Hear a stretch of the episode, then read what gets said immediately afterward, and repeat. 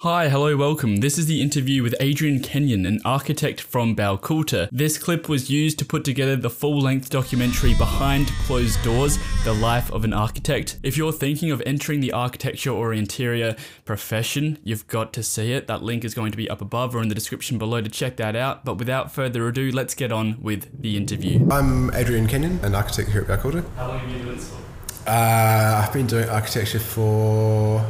Ooh, about ten years now, almost, yeah. I graduated in twenty ten, yeah, so I've been at it since then. Yeah, and why architecture? What made you want to be an architect? I did a few things before architecture. I started a science degree, I did some engineering drafting for a bit, I worked in cafes and that kind of thing as well, like everyone else did. The appeal of architecture was, at the time when I was looking what I wanted to do, was about the mix of creativity and um, I guess, you know, the more rational kind of science side of things, which is my, my I guess my background in school, and so uh, being able to mix those two was was quite appealing. But, you know, since then I've really sort of found it um, to be quite a vast profession. You can really explore various areas. It's not a one-face thing. There's a lot of scope to explore what, you, what you're interested in um, across scales or typologies or whatever you want to do. So yeah. I guess for some character development. um, Do you have any hobbies outside of architecture? Yeah, yeah, yeah. I, I like to um, I, I like to make things, a bit of kind of woodworking, uh, furniture making, that kind of thing. I can't claim to do it very well, but um, yeah, I, I quite enjoy doing all that kind of that kind of gear. My better half, my wife, she's she's a, a sculpture installation artist, so um, we often sort of collaborate on stuff as well. So she she runs the show. I'm, I'm kind of the lackey, but um, I quite enjoy that process of being involved in the um, less architectural, more uh, ephemeral type projects as well, which is which is really good fun. Um, aside from that, um, ride bikes, chase the kids around at home, and um, yeah, that's uh, that's pretty much me. So. That's awesome. How well did your education prepare you for the things you're doing today on a scale of one to ten? That's a very good question. I think on a scale of one to ten, it prepared me for what I'm doing today really quite well. So probably, you know, a, a nine, a nine out of ten. You don't learn everything at uni, but you you get a really good grounding in stuff that you don't learn so much on the job, I think, in the design, in the thinking.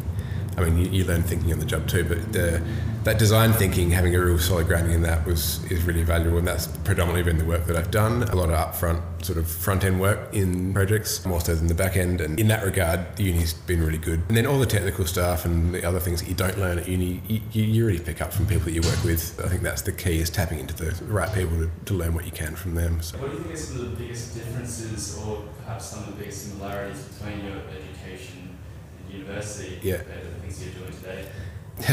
One, th one thing I think that got me was the speed at which things happen in practice. Um, that's probably the biggest thing. I started working for a small uh, residential firm when I when I graduated. I was working for them while I was at uni. And not to say we were moving slowly there by any means, but it was a different pace when I um, when I shifted to a bigger firm. It just it blew my mind how fast things were happening all the time. The grounding that I had at uni was really good for that, because, you know, the base skills that I had enabled me to, to adapt to that and to pick up the pace. So I guess the having to deal with, you know, standards and codes and all that kind of gear is, is the other part of that too. Um, that and then the the whole contractual side of things you don't you don't really touch on a lot. Um, so learning that kind of gear has been um, been a bit of a learning curve. Similarities, really.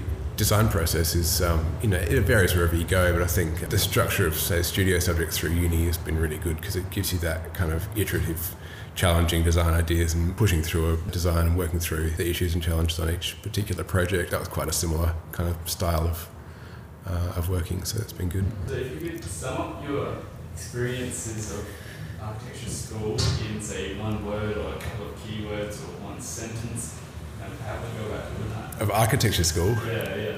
That was fun. At the time, it was it was it was fun, and it was loose, and it was, you could do you, know, you could do what you like. Yeah. Uh, and that was probably the, the best part about it, looking back.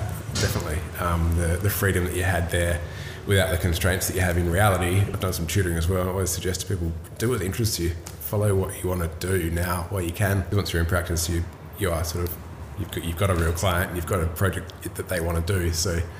Um, Yeah, the freedom you have at uni is really great. In the morning, do you have any kind of morning rituals or routines? Like, say, whether it's when you first wake up or when you first get to the office, is there anything that you kind of go to, or do you just get stuck into it? I think it changes from time to time depending on what I'm working on. There'll be times where I need to be very structured about what I'm doing just to get through the what I need to get done. Other times you might be across four or five different projects, so you're trying to just juggle things and you're just kind of getting by. You know, some would say you probably need to be more structured in those times too, but um, I mean, personally, I don't really have any sort of morning rituals or anything. I'm a, I'm a roll out of bed, throw some clothes on and try and get to work on time kind of um, approach. Yeah, not really. I'm not I'm not a huge kind of routine person, but uh, yeah, I think being organised is, is pretty critical to managing work. Uh, or, or, or, or, always have a coffee, always have a coffee when I roll in, yeah. That's it, that's pretty important. What are some of the most common activities or most common tasks you're working on? Well, again, that really varies, but as I mentioned before, I've sort of done a lot of front-end work on projects. Again, that's changing too, sort of across a few different bits at the moment. The d- design work involved in, you know, putting a building together is, is something I do a lot of. Early concept stuff, and then actually the, what I really enjoy is that process of taking an idea and then making it, massaging it into something that works. I think that's probably my, my favourite part of the process. I guess that sort of design development, sketch design phase is where I really... you really enjoy it, but even then, sort of into into contract docs, there's still a lot to be said for that. There's a really uh, it's a really good good phase too. But in terms of what I do, I'll do a lot daily tasks. It's a lot of Revit based work, design work, design testing, testing different different options, different ideas, distilling that down, and you know, talking with the team about what works, what doesn't, making decisions and moving forward. I think that's probably the, I guess, the high level summary of what I what I tend to do. So, um, yeah. Um, oh, and thousands of emails. Yeah. Yeah. Yeah, that, yeah. That, yeah, of course. Yeah. Clients and consultants and anyone else, yeah. Um, and actually, back to back to your learning curve question, how to write a good email has been one. Yeah. Um, and that, that takes a while to sort of get, get into, this, get into the, the swing of that. So. What do you enjoy most about being an architect?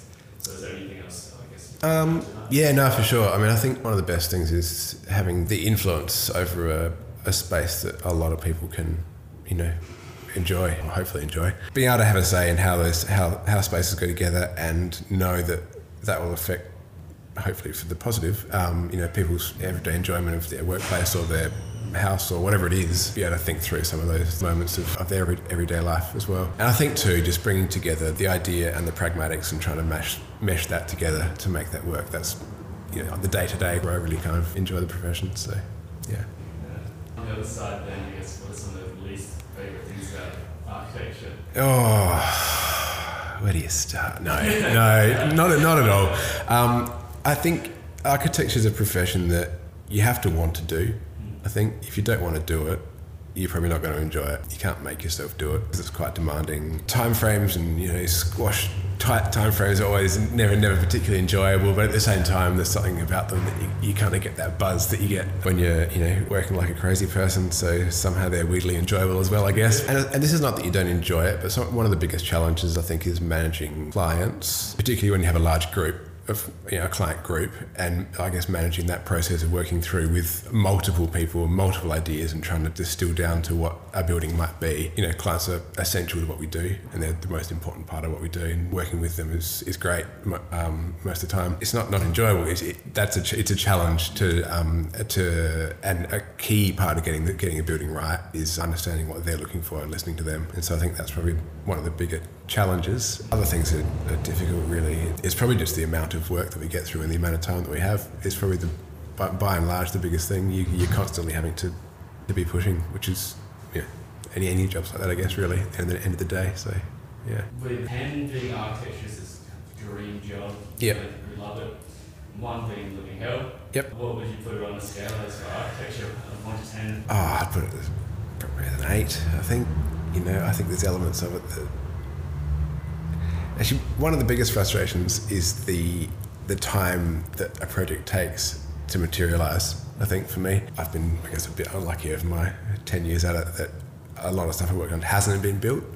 And so, you know, whilst I enjoy the design process, sometimes it'd be nice to see something come out of the ground. And I think that's probably why I said eight. And back to the, the woodworking thing too, you, you make something and it's done, it's there. It materialises in your hands, and there's something really enjoyable about that immediate kind of gratification. The challenges and the, the mix of types of work in architecture, I think, is probably what makes it great. And um, yeah, eight, eight and a half maybe. The next question, you've also touched on just what are some of the biggest challenges you face, and I guess then is there anything else you want to add to that? I mean, I have to say I've been really lucky in terms of workplace, and people I've worked with have been like superb, both in small practice and in, in being in bigger practice as well. And I think that can be a challenge for a lot of people. I've been really lucky with that, and that's been a real positive for my learning curve, and I've had great people to learn from and work with. Other challenges, I mean, probably just balancing life with work.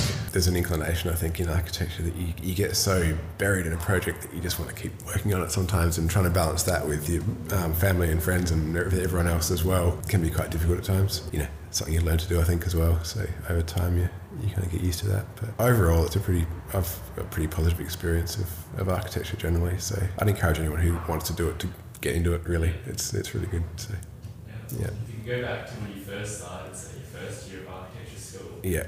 Would you have any advice for your younger self? Would you do anything differently? Oh, I'd probably not leave everything to the last minute. Um, that's probably the biggest thing. I was notoriously would just noodle around for weeks and weeks on end, and then, you know, pull something out at the last minute, which is usually okay, but just you have to work yourself into the ground to get it done. That's probably part of it. And I think an, a, another thing I'd say is to look for more diverse opportunities through your studies as well, as much as you can, to really try and get the best out of that university experience you can, because there's so many opportunities that, you know, I didn't I didn't necessarily take up for whatever reason at the time. Construction trips or um, you know, exchanges or any anything like that, I think it's really beneficial to, to broaden your experience and your scope of what you've done. I think is um, probably what I'd say, but either that or go and do something else. No, no, no, not at all. Um, I'm, I'm pretty, I'm pretty happy with my my choice. So.